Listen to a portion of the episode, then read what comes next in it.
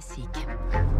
L'info politique avec Marcelo Vesfred toute cette semaine. Marcelo Vesfred du service politique euh, du Parisien. Bonjour Marcelo. Bonjour Renaud. Ce mercredi, une délégation de députés macronistes se rend à la centrale nucléaire de Flamanville. C'est un déplacement, Marcelo, et qui est lourd de symboles. Oui, parce qu'il en faut de la motivation pour suspendre ses vacances entre Noël et le jour de l'an. Eh bien, c'est ce qui est en train de se passer avec ces 11 députés de la majorité qui ont demandé à EDF de leur ouvrir les portes de la centrale nucléaire de Flamanville, c'est près de Cherbourg. Ils vont y passer la journée, casque sur la tête et combinaison de sécurité dans la délégation que des membres de la commission des affaires économiques de l'Assemblée, dont le président Guillaume Casbarian. Au programme, une revue des réacteurs N1 et, euh, et N2. Le premier est en marche et l'autre est toujours en maintenance, comme beaucoup de réacteurs, hélas. Puis, les députés se rendront sur le site numéro 3, celui de l'EPR, un chantier qui n'en finit pas de prendre du retard et de coûter des milliards. Les députés veulent comprendre, trouver des arguments aussi, alors que le projet de loi sur le nucléaire arrive au Sénat en janvier, puis à l'Assemblée, un texte qui est censé simplifier les procédures pour construire des centrales. Les élus, au passage, veulent remercier les ouvriers qui s'affairent en pleine vacances pour remettre sur pied le réacteur à l'arrêt. Il s'agit d'éviter des coupures au mois de janvier. Donc c'est une visite très, très politique. Très politique, oui. Il s'agit de chanter les louanges de l'atome et de tirer les enseignements des ratés de l'EPR, car Emmanuel Macron a fait une promesse de campagne.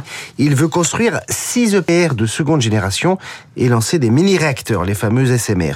Il y a 4 ans, cette scène aurait été inimaginable. Des députés marcheurs allant en délégation dans une centrale pendant les vacances, mais voilà, la Macronie a fait une conversion spectaculaire à cause de la crise énergétique, à cause aussi de la crise climatique.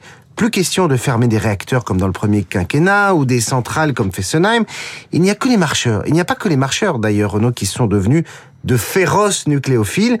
Les républicains et le Rassemblement national ne jurent plus que par l'atome et dans ce contexte, le texte sur le nucléaire il devrait passer sans encombre à l'Assemblée, avec même les voix des communistes, qui lui dit il est aujourd'hui plus facile de faire voter un texte pro-nucléaire qu'une loi sur les éoliennes et les panneaux photovoltaïques. Voilà, les macronistes fans de l'atome, c'est le thème ce matin de l'info politique signé Marcelo Vesfred. Merci Marcelo, je vous dis bien sûr à demain. Il est dans ce studio concentré avec tous les journaux devant lui. C'est Philippe Gau pour les Unes de la Presse. Bonjour Philippe. Bonjour Renaud et bonjour à tous. Une bonne et beaucoup de moins bonnes nouvelles à la Une de la Presse ce matin. Alors pour la bonne, on se contentera des échos qui titrent sur une année historique pour les créations d'entreprises en France. À l'inverse, pour la Croix, c'est la fin des années folles pour les plateformes plateformes vidéo qui font face à de sérieuses difficultés financières. Pour l'opinion, la pomme de terre n'a pas la frite, jeu de mots, avec Oula. une forte baisse des volumes des patates à usage industriel.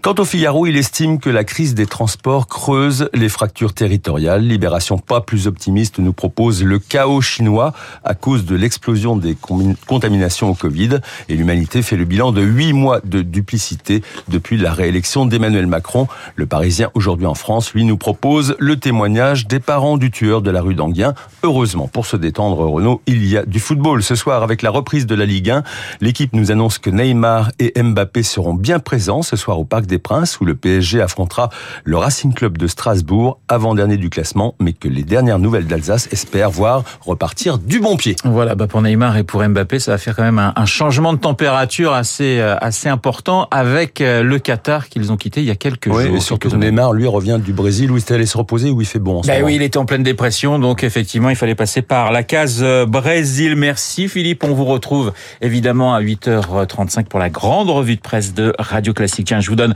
les rendez-vous de cette matinale après le journal de Léa. Nous retrouverons Bruno Kras pour faire le bilan de l'année cinéma, le bilan de l'année euh, 2022. Bruno Kras, mais aussi à 8h05, le commissaire priseur Jean-Pierre Ozena. Et puis, à 8h15, dans les stars de l'info, le général Jean-Paul Paloméros visite aujourd'hui, vous le savez, de Sébastien Lecornu à Kiev. Il est pratiquement 7h29 sur Radio Classique.